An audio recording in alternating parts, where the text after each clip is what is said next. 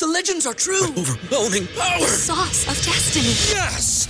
The most legendary sauce has arrived as McDonald's transforms into the anime world of WickDonald's. The greatest flavors unite in all new savory chili McDonald's sauce to make your 10-piece Wick Nuggets, fries, and Sprite ultra powerful. Unlock manga comics with every meal and sit down for a new anime short every week only at WickDonald's. Ba-da-ba-ba-ba, go! At participating in McDonald's for a limited time while supplies last. Football 24 7 with NFL insider John McMullen across the Jakib Media YouTube channel, all presented by Stateside Vodka. Go to statesidevodka.com, get 15% off a one liter bottle. Do it now or do it at the end of this report. It's time for the Eagles to look ahead uh, to Dallas, the game from Sunday, now in the rear view mirror. We'll talk about uh, that game as head coach Nick Sirianni speaks today update on Brandon Brooks and Brandon Graham. We'll get the latest from John McMullen on that. Was Merrill Reese, the legendary Merrill Reese, was he correct in the broadcast yesterday? We'll ask Johnny Mack about that. Zach Ertz, now a COVID casualty. We'll get the details. And is everything okay with DeVonta Smith? Lot to talk about on this Monday night here on Football 24 7 uh, with NFL Insider John McMullen. Johnny Mack, uh, welcome in, brother. Uh, nice to uh, have you here on a Monday night to uh, start to begin your deep dive into yesterday. And then, as it states across the bottom of the banner, uh, time to look ahead and get ready for Dallas a week from tonight in Big D. Yeah, I, I think, you know, there's a little bit, Nick Sirianni mentioned, there's a little bit of a buffer zone for the 24 hour rule because remember, uh, next week is Monday night in Dallas. So everything gets kind of pushed back a day. Um, and they'll start to turn the page after they watch the film tomorrow, try to correct some issues. But, uh, and then it's on the Dallas week, which is always obviously a big deal in Philadelphia. But, yeah, a lot of big news starts with unfortunately Brandon Graham is going to be out for the season, as we all uh, thought with a ruptured Achilles, so he's done for the season. Better news on Brandon Brooks, as good as you can expect. He's going to head to injured reserve, so he's going to miss some time, but it's not a season ending injury. And it would have been if it was a torn pec. So uh, Nick Sirianni described it as a strain pec, and he's going to be out for a little bit a while. But good news is that one is not a season ending injury and not an injury, but as you mentioned, Krause Zach Ertz um, tested positive for COVID 19 today. So it was a breakthrough infection for all the people that want to shame Zach. He is vaccinated, um, he is fully vaccinated. So there is a chance if he remains asymptomatic that he could play in Dallas on Monday night. He's got to pass two tests 24 hours apart. But that depends if he's showing no symptoms. So there is a chance that he could still be in the mix for the Dallas Cowboys. Davion Taylor also uh, cap is day to day. Um, so that's the other injury. But some good news. The very bad news is Brandon Graham out for the season. That's going to be a difficult player to replace. Yeah, and a tough story for him. Tough to uh, tough to hear the news.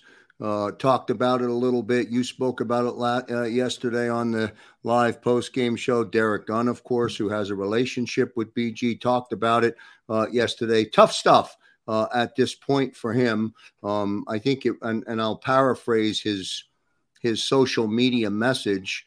Uh, they're still going to shock the world. He's only going to be doing it from a different place on the sideline. Yeah, I, I mean that's Brandon. He's always energetic. He's always got a smile on his face. He's always a, a big part of this team. I, I expect him to continue to be.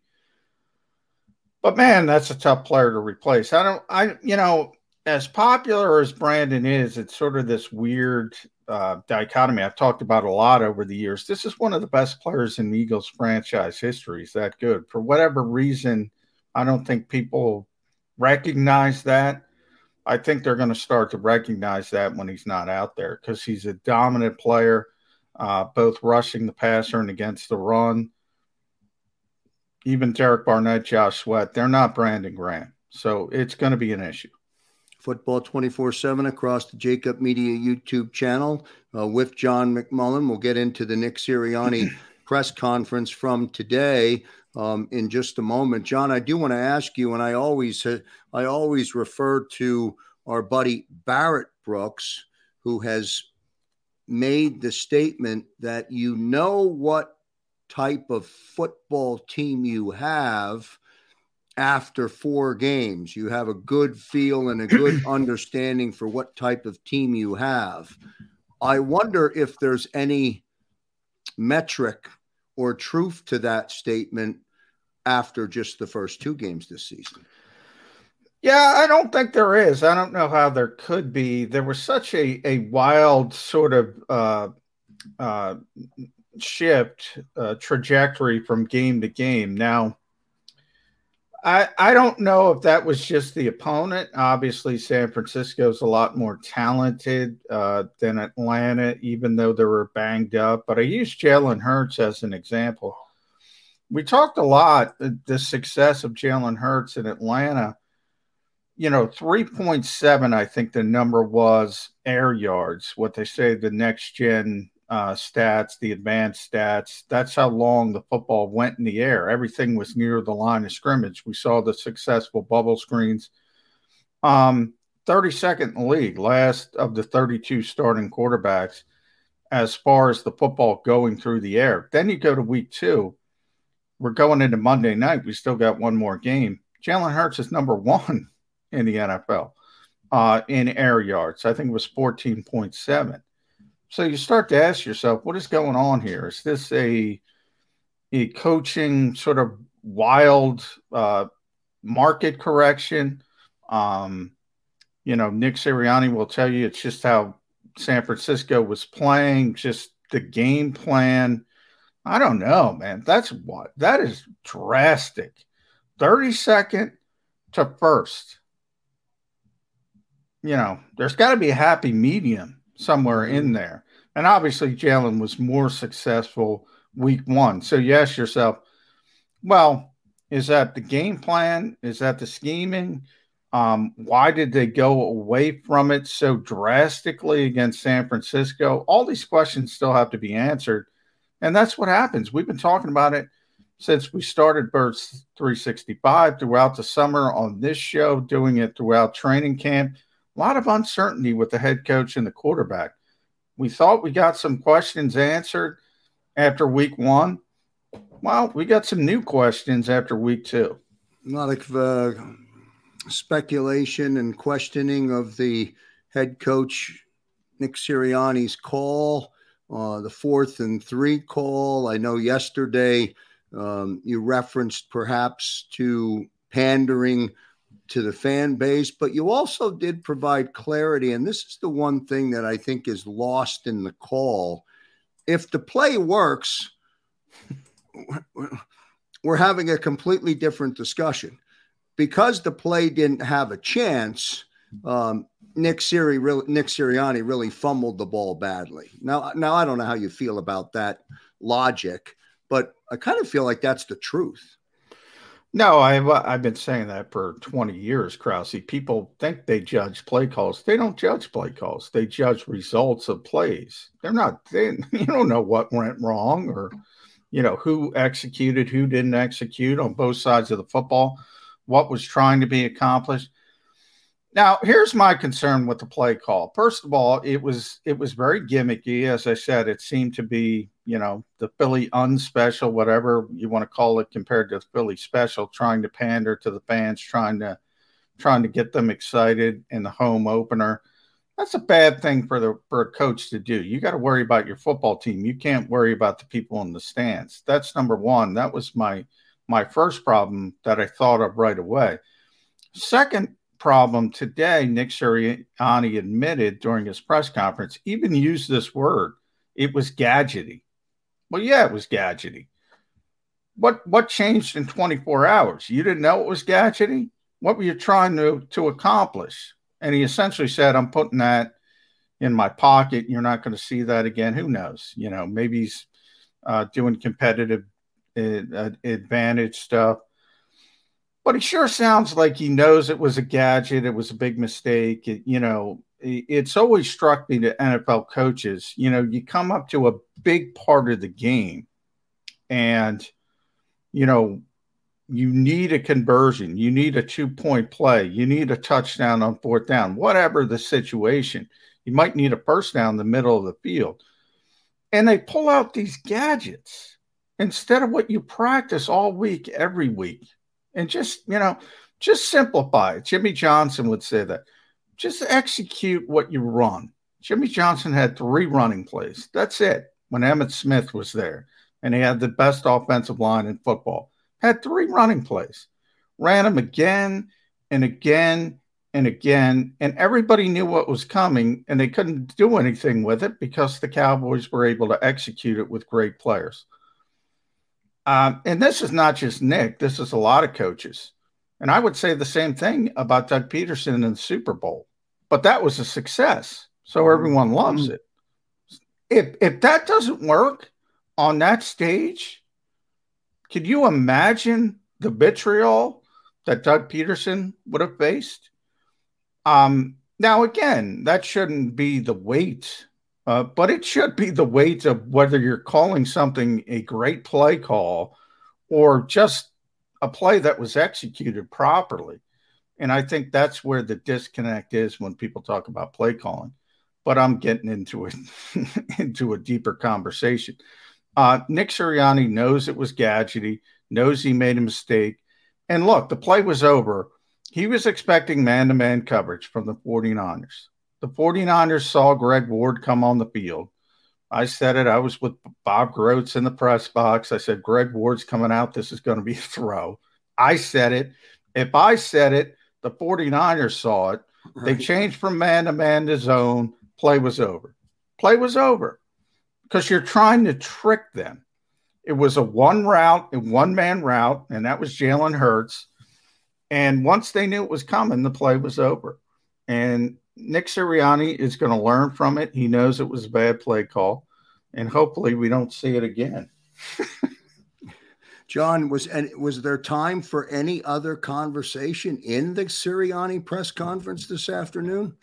Oh yeah, there was plenty of stuff uh, down to obviously the injuries. I, I started out with that. I had the first question, Landon Dickerson, um, in his first action, which wasn't great if you watch the game again.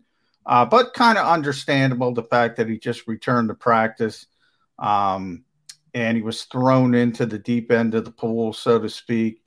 Um, you know, we asked about the biggest difference between Jalen Hurts' week one performance uh, versus his week two performance, kind of what I talked about look, the guy, you know, the guy's not accurate. So you're asking him to throw the football down the field. That's not his strength. So you have to ask yourself again, the coach, what's going on there? 3.7 air yards to 14.7. Doesn't make a lot of sense. Um, you know, so there was a lot of stuff touched. You know, is Landon Dickerson going to start for Brandon Brooks? What are you going to do with BG's injury?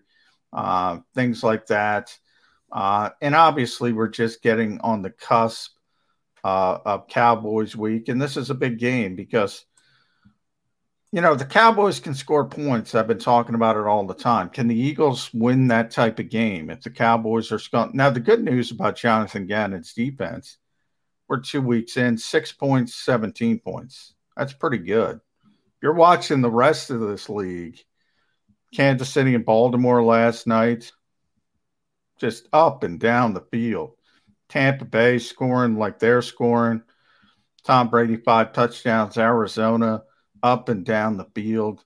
Can the Eagles play a team like that? Cowboys are a team like that. So we're going to see on a week from tonight. We'll find out. You'll find out. You'll be in Big D for that game uh, on a Monday night. Look forward to uh, your reporting uh, from Dallas here across the Jakib Media YouTube network. The legendary Merrill Reese on the WIP broadcast of the game last night, John, talked about the fans complaining today, and I'm going to paraphrase what Merrill said, but I want to get you to react to it. Look no further than the offensive line and the defensive line of the Eagles to blame for this loss. Um, yeah, I can't agree with that. I, I assume Merrill's talking about the personal foul of Derek Barnett. Um, but again, 17 points in the modern NFL. I'm going to bottom line this. If you give up 17 points on defense in the modern NFL, you should win the football game. Offensive line is clearly the strength of the Eagles. Now, they lost Brandon Brooks. There was a little bit more difficulty, as as I said, Landon Dickerson playing for the first time. But as a whole, I mean, Jordan Mailata was great. Kelce was solid. Sam Seumalo was solid. Lane Johnson probably hasn't gotten up to, to where we are usually are with him, but I think he'll be fine moving forward. So I didn't hear the, the conversation with Merrill, Merrill or what he said, but no, the strength of this team is on the offensive line and defensive line. And by the way, that defensive line dominated and made Jimmy Garoppolo very, very uncomfortable for most of that game. But again, everybody wants sacks. They don't see sacks and they think it's unsuccessful. That guy was afraid to hold on to the football, it was out. If you look at the 49ers numbers for receivers, other than Deebo Samuel, who had the one 40 yard play, I mean, they're nothing. And that's because he's getting the ball out because he's afraid of the pass rush. Simple as that. Well, they did go on two long, sustaining drives. And I guess that because they are, were able to not only methodically move the football, pick up a couple of first downs on on a, on from Jimmy G plowing his way forward, um, chewing up a tremendous amount of clock, you, I guess you could get the perception that at least on those two particular drives, John, the 49ers were dominating the defense because the defense couldn't get off the field. Well, Look, I, again, I have a difficult time. I got to get to I, 57 issues before I get to the defense as to right. who lost this game. Nobody, and I shouldn't say nobody. I mean, there are defenses that occasionally put up uh, a, a shutout, not very often in today's NFL.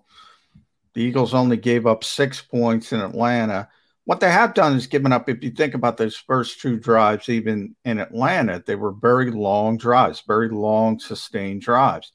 Uh, it was bend but don't break. They're playing a lot of zone. They're keeping everything in front of them. Um, and the hope is when you make somebody go 13, 14 plays, 12 plays, 97 yards, as as San Francisco did, the hope is they're going to shoot themselves in the foot, whether it's a false start, whether it's a holding penalty.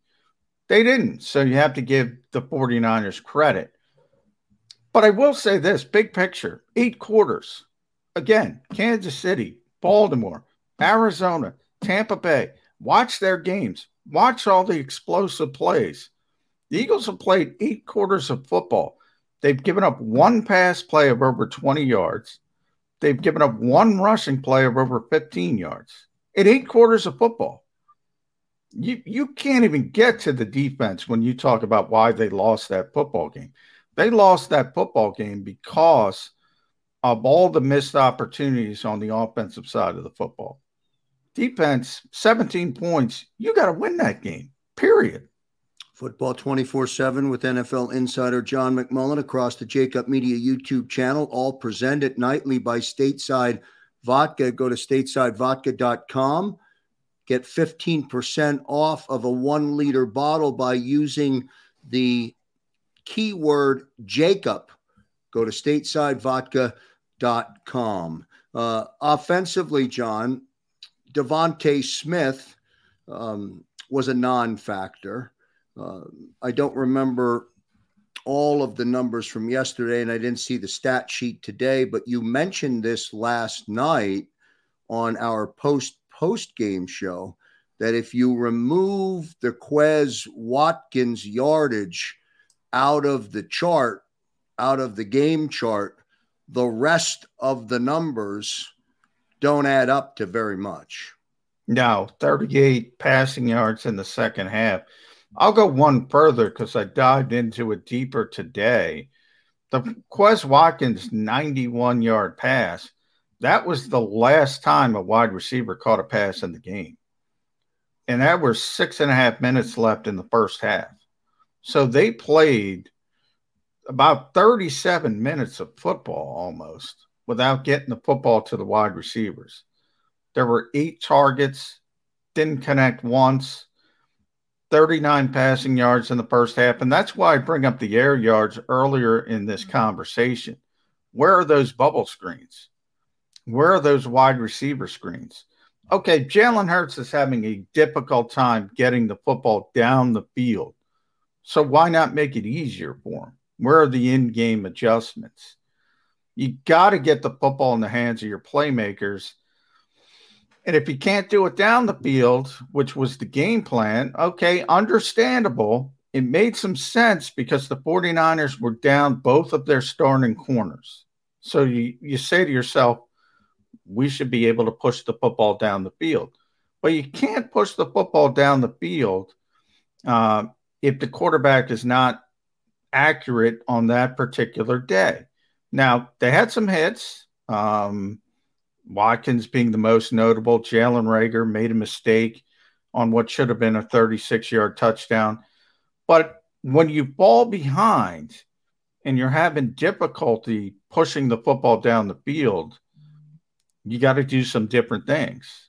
And that's where the bubble screen could have came back into play. Get the ball in the hands of Quez Watkins that way. See if he can break one. See if DeVonta Smith can break one. Jalen Reagor. Where did that go? Rookie head coach, kind of forgetting about it. I talked about Arthur Smith. You remember, Joe, in week one. Very effective early. Calvin Ridley didn't go to him again. Rookie mistake.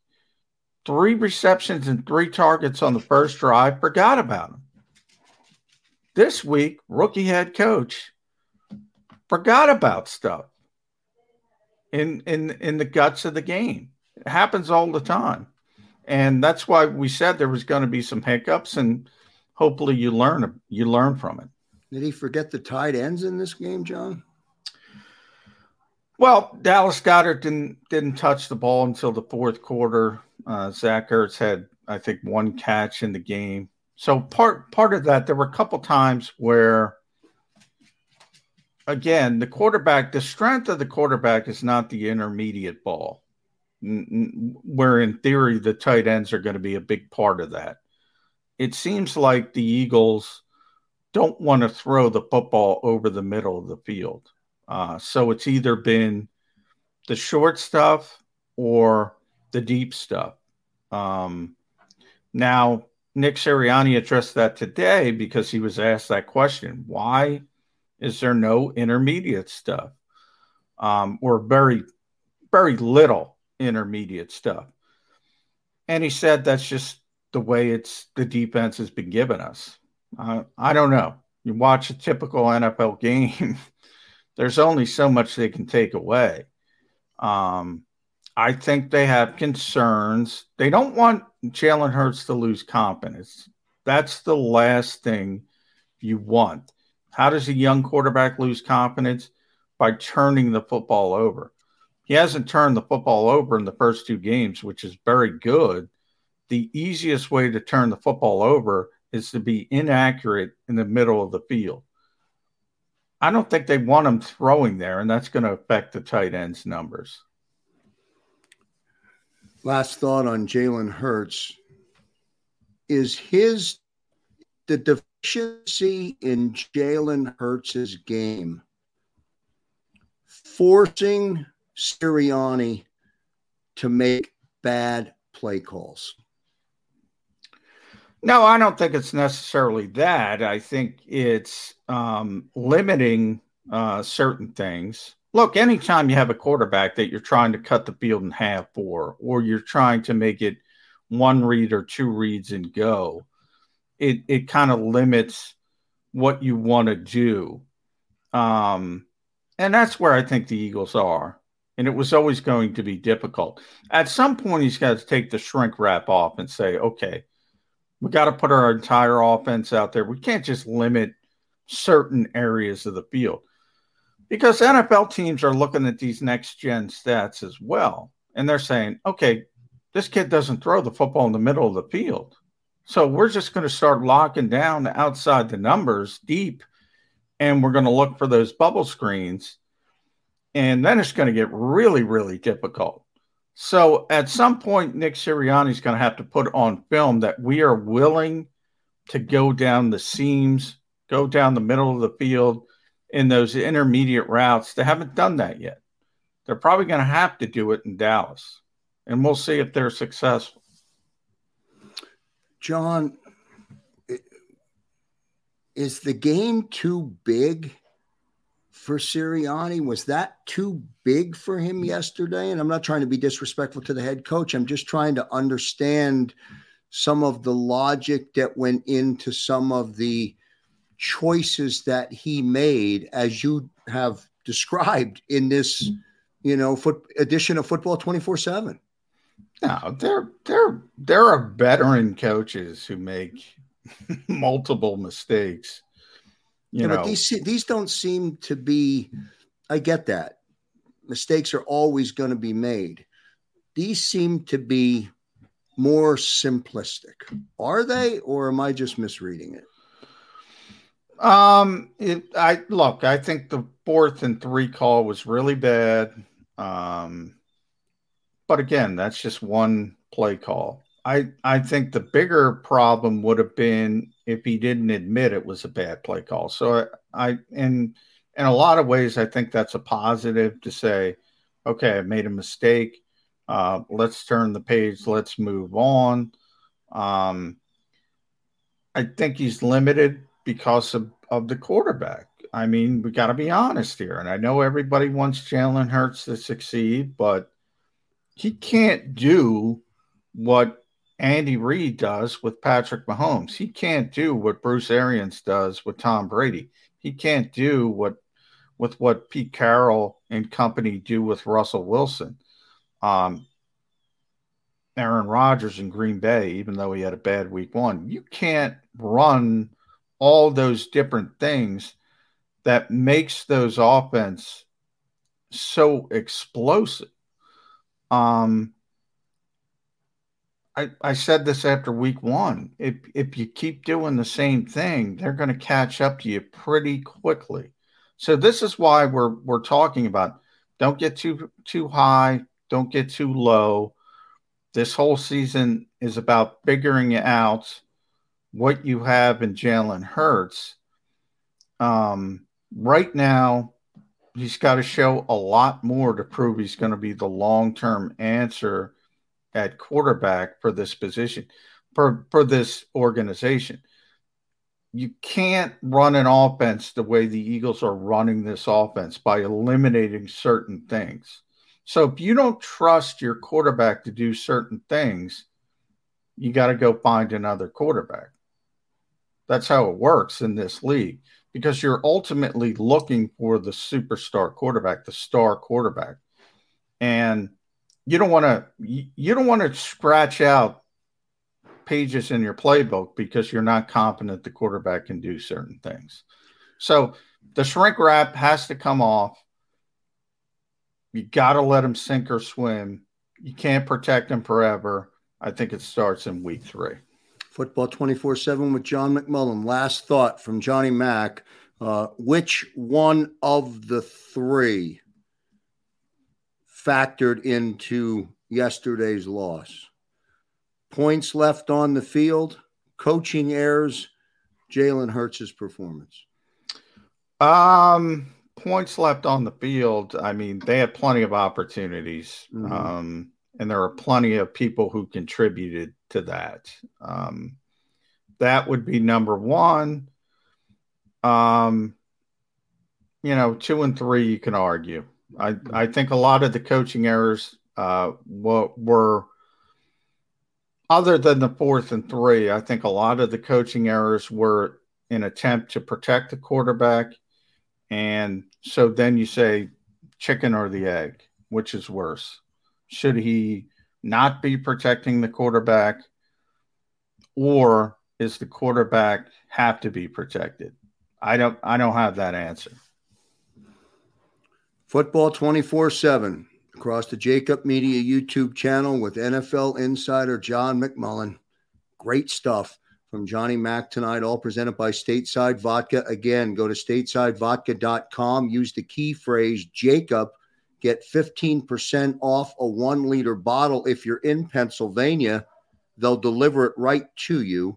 Uh, again, go to statesidevodka.com. Johnny Mack, great stuff yesterday on game day. Great stuff tonight uh, on this edition of Football 24 7. Uh, look forward to what will be an action packed week of conversation uh, with you. And then from Dallas, next Monday night, the shrink wrap will be off. Check Hopefully. The, check, Hopefully. Check the shrink wrap at the hotel door. Like Johnny Mack. All right. Good stuff, Johnny Mack. Thank you, brother. All right. Thanks, Krause. All right. Good stuff, brother.